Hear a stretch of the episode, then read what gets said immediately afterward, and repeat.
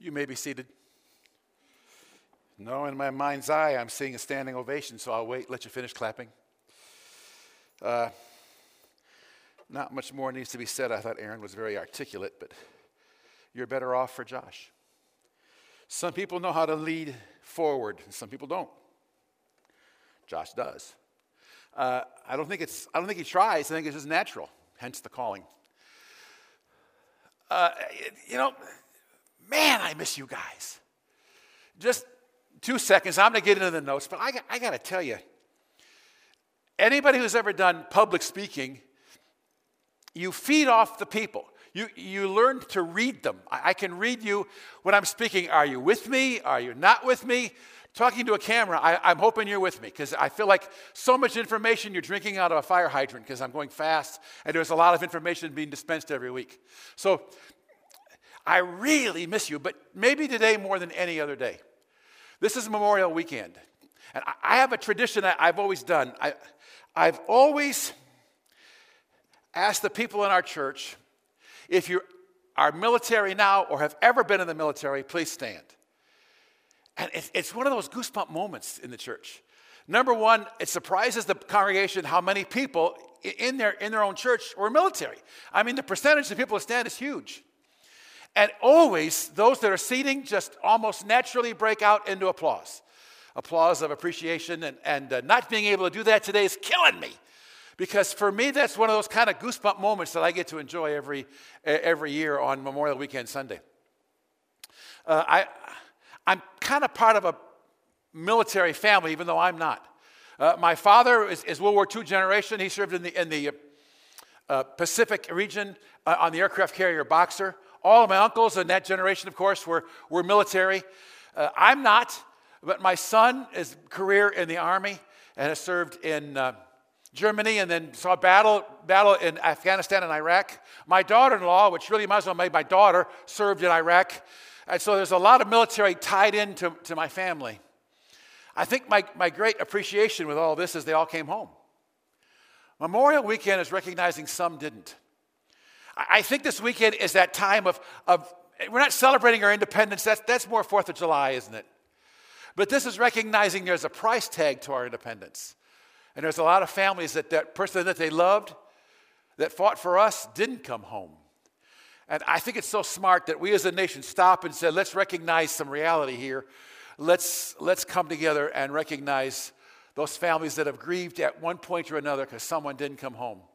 So I, I, think, even though we're not together in the room, I think it's so appropriate. Let's just have prayer together as we begin our Sunday on Memorial Weekend. And Father, we thank you for our freedom.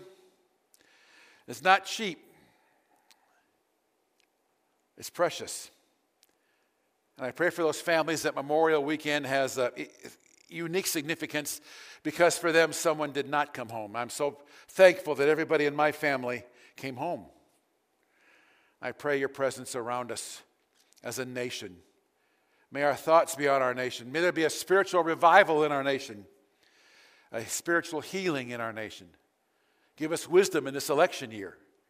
We pray your hand upon our country. In the name of Christ and amen. We are in a series, The Battle. And, and each week I'm trying to recap where we've been. It's dawning on me the recap's getting longer because we've been doing more, more of the sessions. But let's just kind of real quick zip you through so kind of make sure we're all on the same page. Uh, we're in invisible war. We're involved every day. Satan is constantly slandering the church. That's me and you. Satan is not confined to hell, but roams the earth. We are soldiers because we're in the war. We are not civilians. We are under the supreme commander. This rebellion is against God, and he will root it out. This rebellion did not begin on earth, it began in heaven. Lucifer, one third of the angels, rebelled. Lucifer is the most beautiful creation God has ever created. Satan's not ugly, he's beautiful. He understands beauty.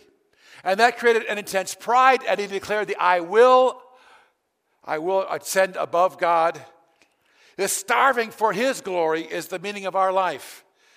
For we, our decisions we make, who gets glory from our decisions?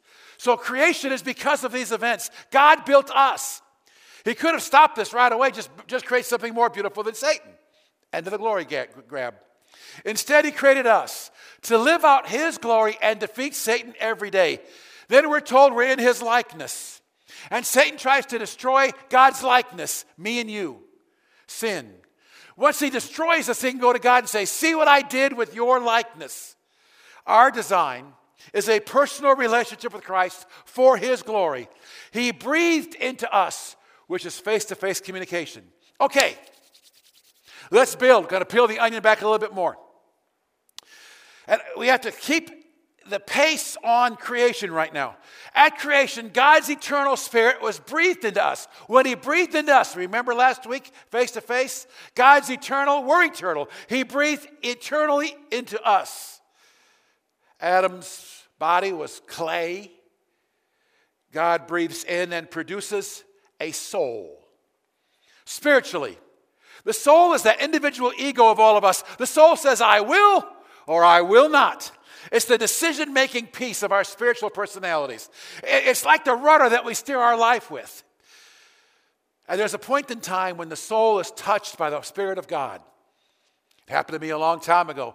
Maybe happened to you recently, maybe it still needs to happen. When that Spirit of God that breathed into you comes into that will of you, your soul, and says, You need me. You are spiritually lonely. The fancy dancy word sometimes is conviction, but something in, in, us realizes I've been going the wrong way.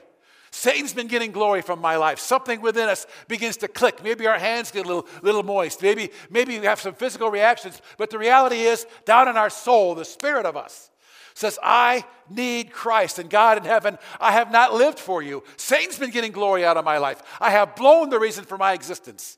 And we come to God and say, God in heaven, forgive me. If I have a choice here, I choose you. And what I used to be is gone. That's not who I'm going to be anymore. It's almost like that part, that part of my past, I'm killing it. Scripture talks about crucifying it. That's dead. And now I'm alive, a brand new person. Isn't that baptism? We celebrate that very prayer. You ever, notice the words on baptism? Colossians chapter 2, verse 12. When you were baptized, you were buried with Christ. You can see the baptism. When you were raised with him in your faith of God's power, that he showed when he raised Christ from the dead. In other words, what I used to be is dead, buried, and now I'm alive, a brand new person in Christ. But some folks are kind of messing up the definitions. We're creating new moralities, which is Garden of Eden stuff. Every generation, Satan tries to blur right and wrong, good and evil. But there's that soul within us that always cries out. We can't get away from it. It's our origin. That soul cries out for the Creator. Creation wants the Creator. We, have been talking a lot on the series of our purpose. It's, I've been drumming it into you. Your purpose, the, the meaning of life, give glory to God. In addition to that, there's a destiny. And our destiny, you ready? We're created to rule. We're created to be the ruler. We're created to have dominion. You and I are powerful people. Genesis 1:26, take a look. Let them or us have dominion over the fish of the sea, over the birds of the air, over the cattle, over the earth, over every every creeping thing that creeps on the earth. Now, he's not speaking to Adam individually. He didn't say, "Let you let them have dominion, all of your descendants, me and you. And this is cleared out again. Psalm 8, verses 4 to 8. What is man that you're mindful of him? For you have made him a little lower than the angels and crowned him with glory and honor. You've made him to have dominion, there it is, over all the works of your hands. You have put all things under his feet. That's me and you. Sheep, oxen, even the beasts of the fields, the birds of the air, the fish of the seas that pass under the pass of the seas. So we have dominion over the earth. It's not shocking that we've explored the entire world. We've gone to the moon. It's that, it's that nature, it's our destiny, it's who we are. We are designed to explore, we are designed to dominate. But, there's always that but, isn't there? We lack divine authorization until we're under the control of God, who owns it all anyway the destiny of dominion. So now, Adam, with dominion over this entire garden and animals, now he has to classify all of them. Genesis 2 19 and 20. Of the ground the Lord formed every beast of the field and every bird of the air and brought them to Adam to see what he would call them. Adam names these things. And whatever Adam called every living creature, that was his name. So Adam gave names to all the cattle, to the birds of the air, and every beast of the field. Wow. This is before sin. This is before the fall. This is when he has that intuitive touch with God, so close. He has perfect intuition. Adam can see intuitively the relationship these animals have in the kingdom, and he can express their names. And the final feature of this whole creation story is a mate. Genesis 2 21 to 24. And the Lord God caused a deep sleep to fall on Adam, and he slept. Then he took one of the ribs and closed up the flesh in its place. Then the rib which the Lord created had from man, he made into a woman. He brought her to the man, and Adam said, This is now bone of my bone, flesh of my flesh. She shall be called woman because she's taken out of man. Therefore, a man will leave his father and mother and be joined with his wife, and they will become one flesh. Despite everything that God had given to Adam, I mean, yikes, he knew something was missing. There was not one creature with which Adam could relate at his own level. There was no one he could share these deep that he was experiencing with. Another breathed God soul. And think about it. All of these scenes of the garden would be very difficult to enjoy alone. There ought to be someone like me, a creature like me that I can share this experience with. Who wants real grandeur if you're alone? I had, a, I had an incredible experience. PALCON, you may or may not be aware, it stands for Pastors and Leaders Conference. They're, they're regional. I had the incredible privilege. I was asked to be one of the speakers at Africa PALCON. So I, I, flew to Johannesburg, was with other speakers, and met with all, all the, the cut Africa in half, the entire bottom half of Africa. All the pastors and leaders met. It was an incredible few days. But to give us something to do for coming kind of an entertainment day, a travel day, they let us go on safari, which was cool. Now, the safari are jeeps, and they go in, in, into this reserve, and they go off in different directions. So that if, if someone sees a pride of, of lions, they'll call the other jeeps and, and they'll all join. So going in different directions, you're actually covering a lot of ground. And sure enough, in, in, in, in the two days that we were on safari, I, I saw, I saw elephant, uh, I, I, saw lions. The, it's different than the zoo. To see them in, in the wild. There was a Jeep, he's got this great big gun. I said, What's that gun for? He says, If something goes wrong. I said, Has anything ever gone wrong? He said, No. But the, the most rare animal that you're not going to see is a leopard. There's not that many of them. And he stopped the Jeep and said, Freeze. In the bush right there is an adult leopard. He said, This is unbelievable for you guys. And I kid you not. It's kind of like a dirt road we were on, a semi road. This leopard casually walked across right in front of us. And we were all taking pictures, just know, one of those awe moments.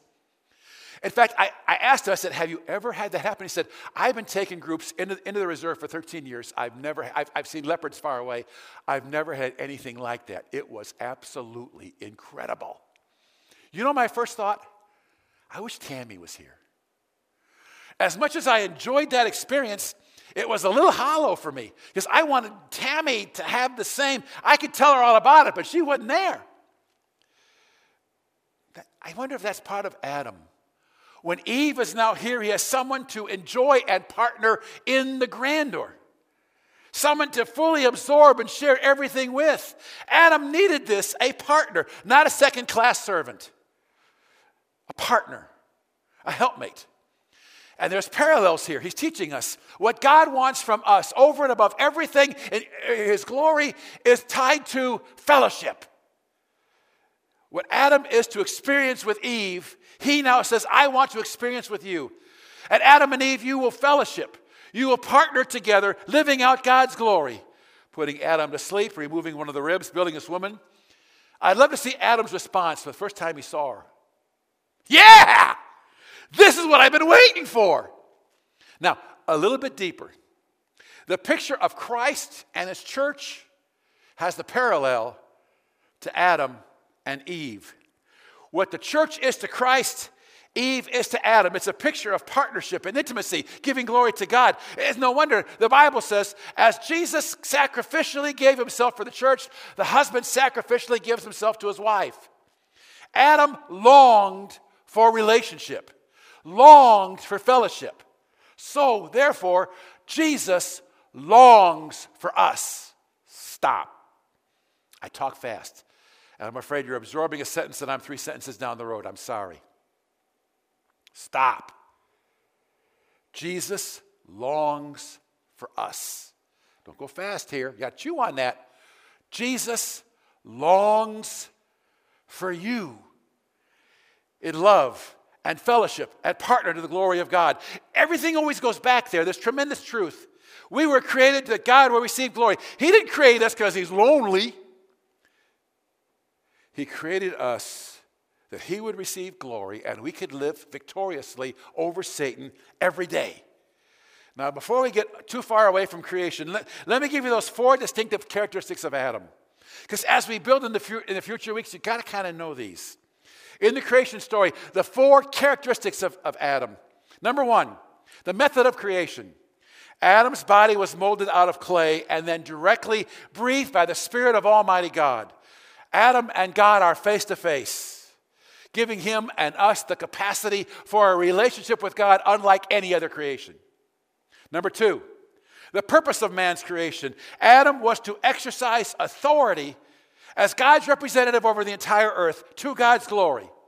Number three, the destiny as an intelligent partner of God, intuitively naming the animals, showing his authority over the earth. And number four, the provision of a mate. God provides Adam that sense he needed someone, and he filled it, satisfied it with Eve. This pattern of this relationship, we're designed for intimacy, purpose, destiny, all wrapped up in Christ. And in this whole package, God then turns around and says, I will now give you all of Adam's descendants complete free will. You can choose you can choose to reject me. Why would he do that? Wouldn't it be easier? No, the problem is if we don't have choice, we're robots. Where does he get glory out of robots? We've got to be able to make our own spiritual decisions that can open the door to glory. If you and I are merely robots, I can't figure out how on earth God gets any glory. Creating Adam, he didn't go around and say, Do this, don't do that. When you're a brand new person in Christ, dead to what you used to be, now living kingdom, he's not going to be there every second say, Don't do that, do this. He doesn't have a big stick. But he left us with a representative of him that does guide us. We got to have a guide. There ought to be something that says, wait a second, don't do this. Something ought to touch my soul and say, that might not be wise as I live kingdom. Or that would be very wise if I live kingdom. There ought to be something that reacts to my soul. Because God's not going to stand over me with a big stick every day. Yeah, we do. His Word. Guided by the Holy Spirit. You ever, you ever notice some of the things the Word says? John 14, 23. If anyone loves me, they'll keep my word. And my Father will then love them and will make him to have a home with him. It's guiding us. He will never go against his word. It's the ultimate guide for our existence. But, but how does he do that? How does he come to us in this battle? He abides in his word that the Holy Spirit uses, touching our soul. See, we, we can't love God more than we love his word. The test of our relationship might be our attitude toward his word. Now, this was true of Adam. Let's go all the way back. God did not give Adam the Bible, it wasn't written yet. But he gave him two verses. And these two verses kind of are the Bible at that time. It's God's word to Adam, so in a way, it's the Bible. The only Bible Adam's got.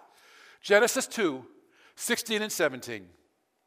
And the Lord God commanded the man, saying, Of every tree in the garden you may freely eat, but the tree of knowledge of good and evil you shall not eat, for in that day that you eat you shall die.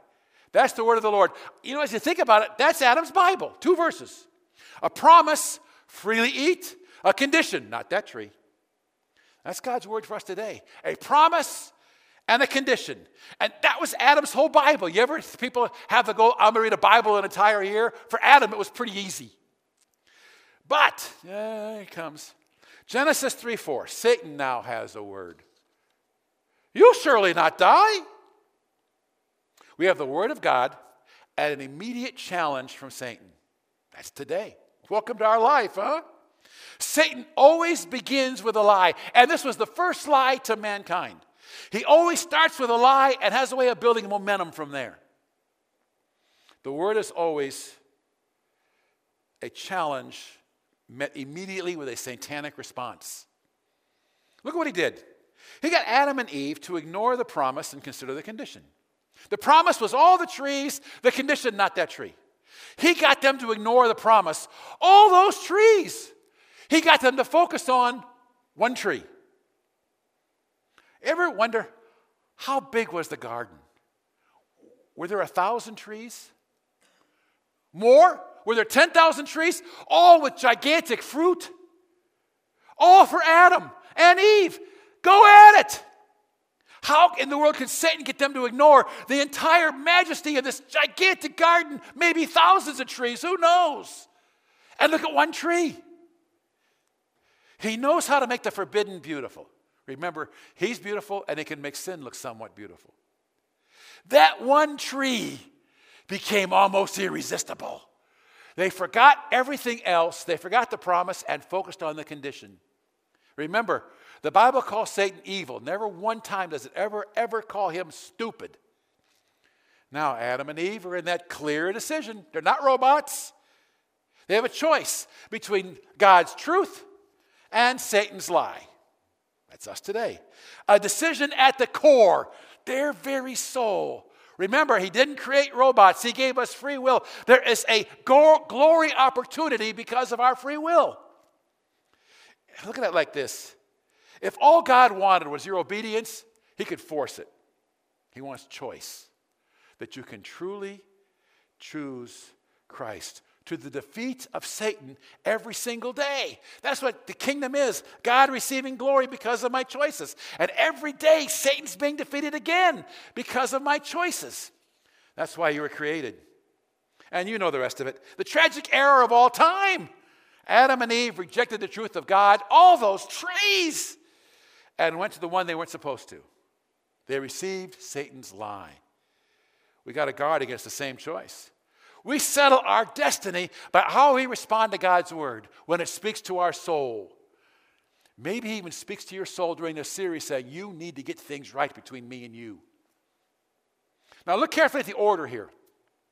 Because again, what happened to them is what happens to us. The more we know about them, the more, we the more prepared we are for us. Permission. God always begins with a positive. You may meet any tree in the garden, except one. Prohibition which causes us to recognize his authority and create a choice. Not that one tree shall you eat. Permission, prohibition, warning. In that day you will die, and evil will enter the world, and you will lose the garden. As long as Adam and Eve believed God and obeyed him, no one could touch him. No one could take away his peace. No one could take away his life. No one could take away his blessings. Nobody could take him out of that gigantic garden. He rejected God's word, he rejected God. God did not receive glory, and there's no void here. If God doesn't receive glory, somebody does. That's right. Lucifer received the glory that went to God.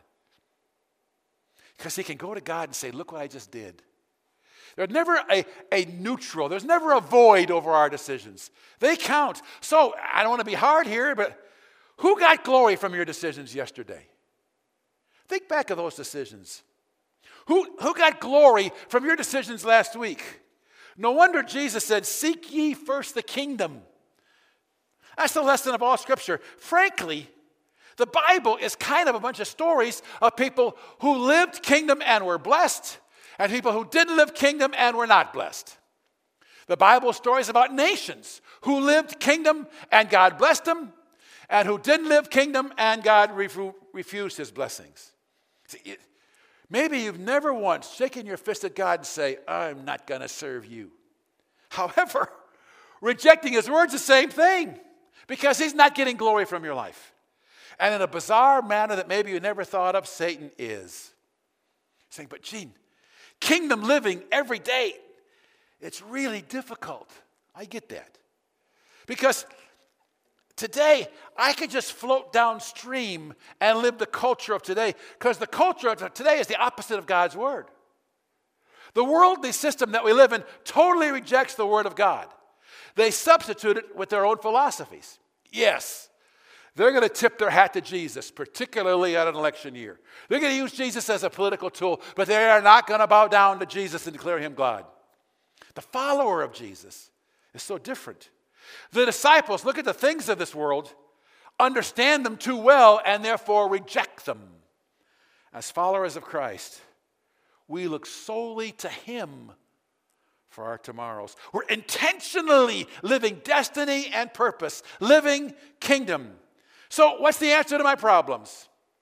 Continue to live kingdom, my choices that God receive glory.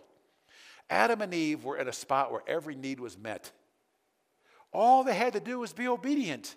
You and I can have God's provision and His blessings as long as we are obedient to the Word, which He uses to touch our very soul and speak to us. Now, some things are pretty simple. Even though there's depth in the subject of spiritual warfare, some things are really simple. And that is, Father, we just come before you. And we pray again that I, I think for a lot of people, even though we're not in the same room, and I think your presence is unique in a church. But that doesn't mean it doesn't exist in a home. I think there are people who are saying, I think I'm in that weird word conviction. I feel like God is speaking to my soul, not just to me, but down in my soul, saying, You have not really lived kingdom. Your choices have given glory to the enemy because he loves to come to me and say, Look what I've done. God in heaven, forgive me. May I die out to the junk that's been in my life. Literally die out to that, that I might live kingdom. May you receive glory because you didn't create robots. What a gamble. What a gamble. We have the opportunity and privilege to give you glory. We praise you. Uh, just two seconds. Next week, we're going to move away from creation. We, we, we spent the last few weeks because creation fills in so many holes for us. We want to move up to the angels in this war. Next Sunday, we're going to begin defining angels. How do angels fight? They can't kill each other. And how do they involve us? The dominant scripture is Daniel. Daniel prayed for 21 days. He didn't get his answer till the 21st day, but the answer was there the first day. Why did we blow 21 days? Because there was a battle between the angels in heaven, Satan demons blocking the angels of God to get this message to Daniel. What was that battle about, this invisible battle? As we understand that, we get a real picture. God's given us this story that we might understand this battle.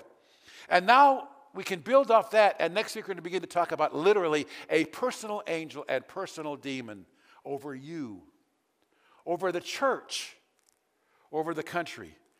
And we want to understand what the different types of angels, they're not all the same, what all different types of angels there are, all next week. It's going to be interesting. It's going to be deep. Let, let me leave you with this thought because I think we're learning a lot. We don't merely learn, but we need to live out what we're learning. This isn't school, this is life. And I can't wait to see you in person next week. Let's worship together.